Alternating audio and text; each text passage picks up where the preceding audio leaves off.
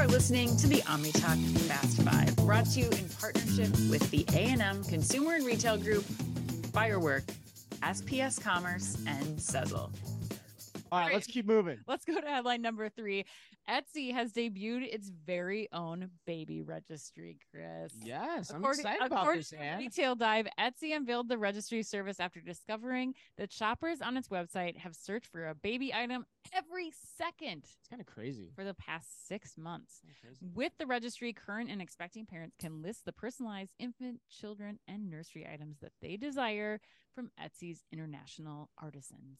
Uh, ben, we're going to you first on this one. Uh, no brainer move here, or is there anything Etsy and its customers should be watching out for with this move? Definitely. And um, as a person with no children, I feel like the expert here, but You, de- you definitely should lead on this one. Yeah. Yes, yes, Ben. this It's good that we asked you to go first. Yes. it enables me to step back and think of right the, the customer journey here. a bit. I mean, Ben, you're you're purchasing so many like newborn pacifier Yeah. knit crocheted things. You're probably right, for all buying your things off friends, registries, right? Yeah. My, my Etsy purchases have been large tables, you know, furnishing furnishing my home, but um, Right. I'll, I'll step into this one as well. I think, you know, for them right now where they are, it feels very no brainer. Um, you know, they're struggling this year because they had such a boom during the pandemic, right? Everyone's shopping online, wanting personalized items. Um, but all the everyone's shopping by by category at that time, right? And I think you know you see their wedding registry and now the the baby registry. They're taking moments rather than you know things you just may need. You don't really know where they fit into as they shopper. So taking wedding registry, the, the, the logical next step, I guess, is is baby registry, right? In, Right. in that journey, um, and it's getting more people onto the site, not just for customized you know items, but for experiences that are you know big impacts to their lives. So I think it makes sense to them. It'll be interesting what's next. You know, the registry might be tapped out now. So what are those next you know moments they're going to be able to kind of include in this you know this new shopper journey they're they're they're laying out.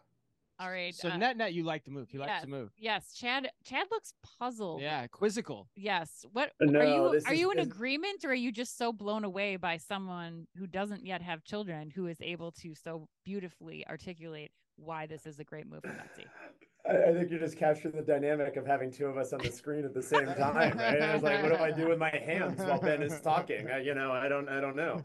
Um, well, no, it's funny that, that Ben said that, right? Because I'm on the opposite end, and and uh, you know, my kids are 15 and about to be 13, and so much to the chagrin of my wife years ago, I'm I'm not in the, you know, I got out of the baby market a long time ago, so I'm no more of a consumer of this than than Ben is.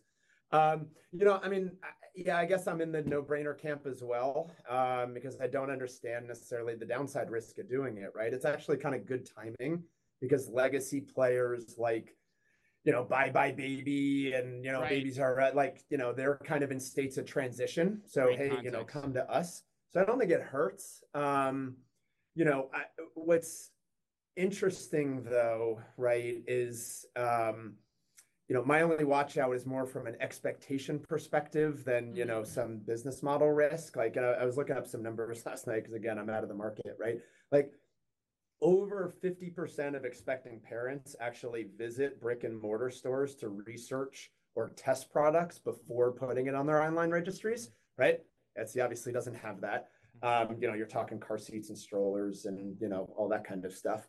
Plus younger demos so Gen Z or whatnot, you know, approaching these these ages, right, are registering for fewer items, and they're more likely to create just one registry than multiple for the fear of appearing to be asking for too much. Oh, Hmm. Right. So, you know, when we did this back in the day and you'd go to, you know, Bed Bath and Beyond and Crate and Barrel and Macy's and all of that, if you're going to consolidate to one place, are you going to consolidate at a place where you have these more like customized goods, which is kind of, you know, more of the assortment of Etsy. So I'd be cautious, I guess, of the upside, but Mm. I guess where's the risk? Mm. I I love what Mm. Chad's saying there though because I I agree. I think this is giving you the opportunity though to ask for the things that you actually want. Like what costs the most for people who are new parents who are investing in the baby? It's the nursery. It's all the stuff like the customized art that you're getting. It's the bedding, it's the rugs, it's all the decor, the stick things you're sticking on the wall. Like those are things that you can get now from Etsy as a gift, which to me is like right up there with getting diapers and formula. Right up there, huh? I, Yeah. It is like I th- I Yeah. can't believe it took Etsy this long. Yeah, no, I mean, I, I think it's a good move. I think I agree with you guys, hundred percent. I agree with you. I think it's I think it's kind. I do think it's a no brainer move, but I do think you also have to be careful if you're Etsy too, because as you guys know, I think I've said this on the podcast before. Baby was my favorite business I ever ran at Yeah. Target. I loved it. I would get back into it in a heartbeat if the opportunity ever came by because I just love it that much. But I think it's it's a no brainer because people, like you said, and they want that one of a kind item Mhm. you know, and you can get that at Etsy.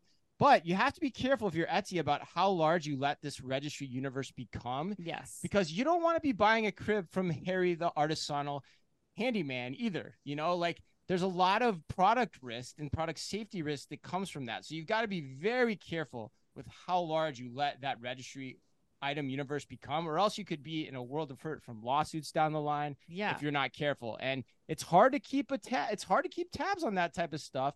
And the average consumer might not be aware of the fact that you don't want to be buying your crib from the guy down the street. you Yeah, I wonder what the regulations are. Like, do you do you sign a waiver when you purchase that stuff? Like, I I won't hold I Harry responsible. Yeah, I don't know. There's a lot of. I doubt it. Like, there's a lot of potential legal issues that could come into play here if they're not smart about this. So hopefully they are. Hopefully they're gonna think about it because they've probably been selling these items on their site for a while. Mm. But selling them on your site versus selling them through a baby registry has a different attachment to it as well. So Oh, who boy. knows? Oh boy! All right. All right, th- just rain on that parade a little bit. All right, headline number four. I'm in London. It's raining. You know, I'm raining.